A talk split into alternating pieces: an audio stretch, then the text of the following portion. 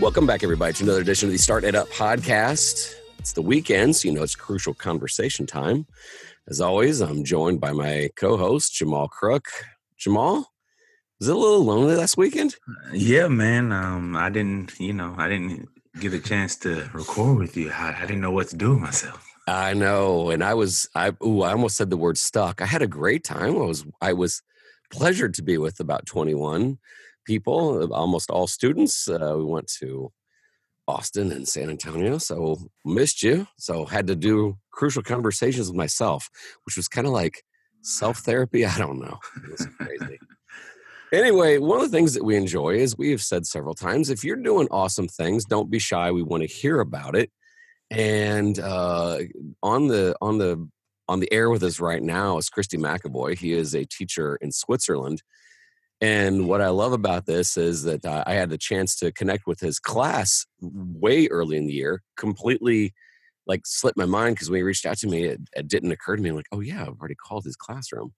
Um, but he reached out to me via LinkedIn and said, hey, love crucial conversations. So we wanted to talk about his take on Genius Hour. So I want to introduce Christy McAvoy. Mr. McAvoy, thank you for being on the show. Uh, thank you very much. Thanks for having me. And um, just wanted to thank you guys for doing crucial conversations because I think they're uh, really necessary and everybody involved in education should be listening to them and, and having their own as well. Yeah, yeah, I love that. So, um, I remember now talking to your your classroom uh, early in the year, and uh, I was uh, like impressed by the enthusiasm already. But what was the what was the point of entry? When did you start you know wanting to know more about genius hour or as you guys call it iTime yeah so um it's, it's a funny story. I um i, I taught in grade one uh, for four years and then i made the jump up to grade five and over uh, last summer. And over the summer before um, i started in grade five i was a bit nervous you know it's a big jump and um, kids are very different in terms of what they can do and how independent they are. And the fact that, you know, in grade five, we're using laptops and, and it's a whole kind of different game. And I uh, was visiting my wife's family over in Pennsylvania and I decided to, you know, go for a cycle through the forest.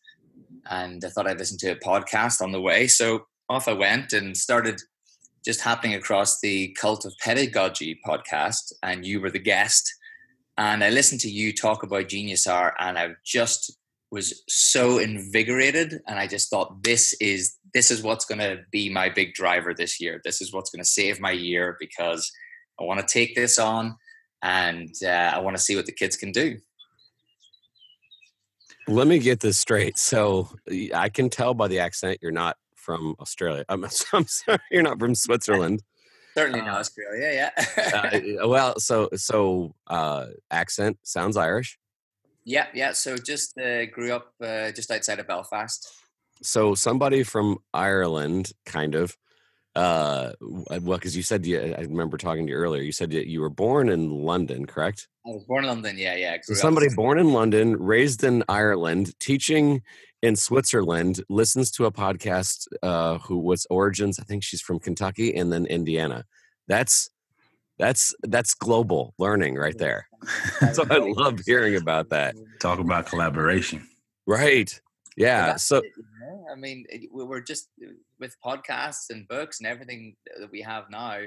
It's so easy to connect with you know people doing amazing things in different countries. So I think it's wonderful. Jamal, actually, you should ask this about the like administrative side of Genius Hour.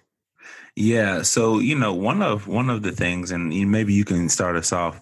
Uh, one of the things that a lot of teachers uh, have a struggle with is actually doing Genius Hour in lieu of their curriculum. So tell me how you went through some of those challenges and how did you overcome the curriculum Genius Hour challenge. Yeah, absolutely. Um, I mean, we do the International Baccalaureate in my school. So the PYP, the Primary Years Program, is essentially made up of, of six units. Now, with the PYP, it, it's essentially a framework um, with a lot of freedom within to structure things and tailor things, you know. So you can be in Asia, South America, Europe, wherever, and you can tailor those units to be much more relevant to, to the kids. So um, we have an element of freedom that maybe uh, people within a certain state or county uh, don't have.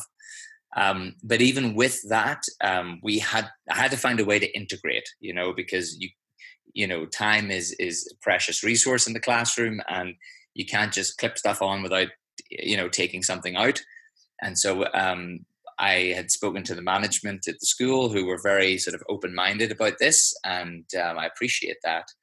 And they were able to we were able to sort of construct a a year long unit um, that started with what we end up calling iTime, um, and actually finished with something that all uh, PYP schools do, which is called the the exhibition, and that's a big project they do at the end of their primary school um, about a topic uh, of their choosing within a sort of a big idea. So, for example, this year our idea was about sharing the planet, and so there's a bit of um, freedom within that in terms of you know finite resources or conflict resolution. There's a few different things they could explore. Um, and it was just the perfect um, stepping stone to get them to those skills that they needed to, to hit on. Um, so within the, the PYP, they have these things called approaches to learning. These are skills. There's about 30 of them, um, but they're broken down into groups. So there's thinking skills, social skills, communication skills, self management skills, and research skills. And so, I mean, there's just there's not an iTime project that a child could choose that doesn't touch on not just one, but all of those. Um, so I would have the kids choose three specific skills within there that they were going to develop through their project. And then I had a few other kind of hurdles for them to jump in order to get their project through the pitch stage. So they had to um, involve an interview with some kind of a specialist in their project. And that allowed them, you know, to work on their communication skills, writing a good email to somebody, that kind of thing, and interview skills. Um, their project also had to help others in some way. Um, and then they had to mm, sort of make a plan for their project and break it down week by week, set themselves some goals, you know. So there was so much that was enriching the the curriculum, uh, and it was so integrated that we were able to make it work in that way. I love that. Yeah, go ahead, Jamal. Yeah, no. So, so uh, uh, another thing that um uh, some teachers struggle with is is the the grade factor, right? Mm. You know, you have your you have your really intelligent kids, and they're like, you know, how do I get an A? Tell us how you overcame that. Yeah, absolutely. Actually, it was it was really quite funny because so we don't I didn't have to grade. It wasn't a part of the it, what we do instead of grading is we basically have the areas of the unit and we say, you know, are you sort of emerging in these areas? Are you developing in these areas? Are you already demonstrating these areas? So um, that's uh, not a grade that I will put on them like you get an A, you get a B. But at the same time, I really found it quite ironic that a lot of the time it's the students who are getting those top, top, top grades that struggle when it comes to this freedom. Um, this ability to to think about well who am i what do i like to do um, I don't, I'm not following instructions right now. I have that that opportunity to explore. Right. So and then, yeah. yeah. And then in what areas specifically, like, can you give us an example of like what they would be emerging in, developing, or demonstrating mastery in? Um, so, so it would be broken down. We we also have um, the learner profile in mm-hmm. the primary years program, and so that would, you know, that. So, for example, if we had our focus of through iTime, we're going to focus on are they maybe we could maybe look at commitment and maybe we could look at creativity. Okay. so then i would be able to look through and say well when when things were getting tough you know were they were they committed? Were they how much support did they need in that area? So maybe someone who would come to me very regularly and saying i can't do this i can't do this i can't do this that would be somebody who's maybe emerging in that area of commitment. Hmm. um, and then depending on then on how um, or, or, or, creativity for that matter. If someone's constantly coming to me going i can't think of this i can't think of that maybe they're oh. emerging and by hopefully by the end of the year they have a lot more independence in those areas. If that makes sense? Yeah that makes perfect sense. Go ahead yeah. No um, i am seriously geeking out over here. So uh, a couple things. Number one i think and all the people I've talked to, and I shouldn't say all, the overwhelming majority of people I talk to, they run into the same problem. The, the the kid that gets the perfect grade at times struggles with this. So I like how you're kind of, you know, breaking it down and and, and guiding them through that process. Um, but you you mentioned something that I haven't heard people mention before, and that like a lot, a lot of people reach out to the outside, outside experts and want to talk with people that are you know building a network but you, would mentioned like how to write a, a good email and um, that is something near and dear to my heart as well because um, there there's been a couple students that embarrassed me? By sending an email it's like sup david here. Uh, i totally want to learn from you. And like it, in some ways you're like, hey, I want to learn from you is and kind of nice, but like, sup, Dave. so mm. uh that learning how to do was was that like a little mini unit you guys did? Um yeah, so this was really what I loved about the iTime this year was it was completely organic. You know, I didn't know at the start of the year exactly what I was going to be teaching the whole way through the unit but it became really apparent that being able to write a good email was a skill they just didn't have yet. So I had to, I mean, I made up basically uh, all my own resources for it. I know there's some good um, resource opportunities out there that people can look into, but I thought, look, I'm just going to meet them where they are. So, for example, I came up with an acronym for a DEERS email. So D stands for deer, So start with deer. mm. um, E is for explanation. So who are you and why are you writing to them? Mm. Um, your A was ask. So ask them a question. What do you need? Do you need an interview with them? Whatever it is. R is for respect. And I was like, if you can give somebody a compliment about what they're doing already, say you appreciate what they're doing or thank them for their time, that is huge. Um, and then S is for sign off, you know, with a yours sincerely or kind regards, whatever that is. So there was a bit of a structure there, but just giving them that idea. It's really simple, but a couple of um, like you know, starting off with something positive is you know you can really make a, a big impact, especially if they realize this email is coming from a ten year old and it's written like this. That person's much more likely to want to actually talk to you. Right, and you you know you know you kind of sound like uh the the Ron Clark guy a little bit. Um, I think I think a lot of people struggle with the the fact that maybe I'm going to miss out on my standards, right? And even when you're doing something that actually adds value to the kids at the level that you're doing and like just just from just a standards outlook i just want everybody to know that's listening if you're in the states specifically like writing is a major standard i know it is in florida i'm sure it's it is in every other state like just hearing what you're doing and getting that communication and teaching them how to communicate with others effectively hits on a lot of different levels but it like tears down every standard. I remember when don came to my school district and you know he kind of challenged everybody in the room. It's like you know what standards are you teaching? kind of deal. You know you have them on the board and you kind of go through but when you ask the kids like do they really know what they're learning? Um you know you hit so many different standards and i think um it it it, sounds like uh your kids are developing self-awareness at a level that most fifth graders are not. So when you look at like just their self-awareness from day one all the way to the end of school did you see a difference? And or do you have any specific child that you know you saw grow through doing Genius Hour I think so. I think that um, being able to see where they got to eventually when they had this um, exhibition, which is a really a big project and it's a lot to take on, that they were able, they did have those skills already, you know, starting to come through.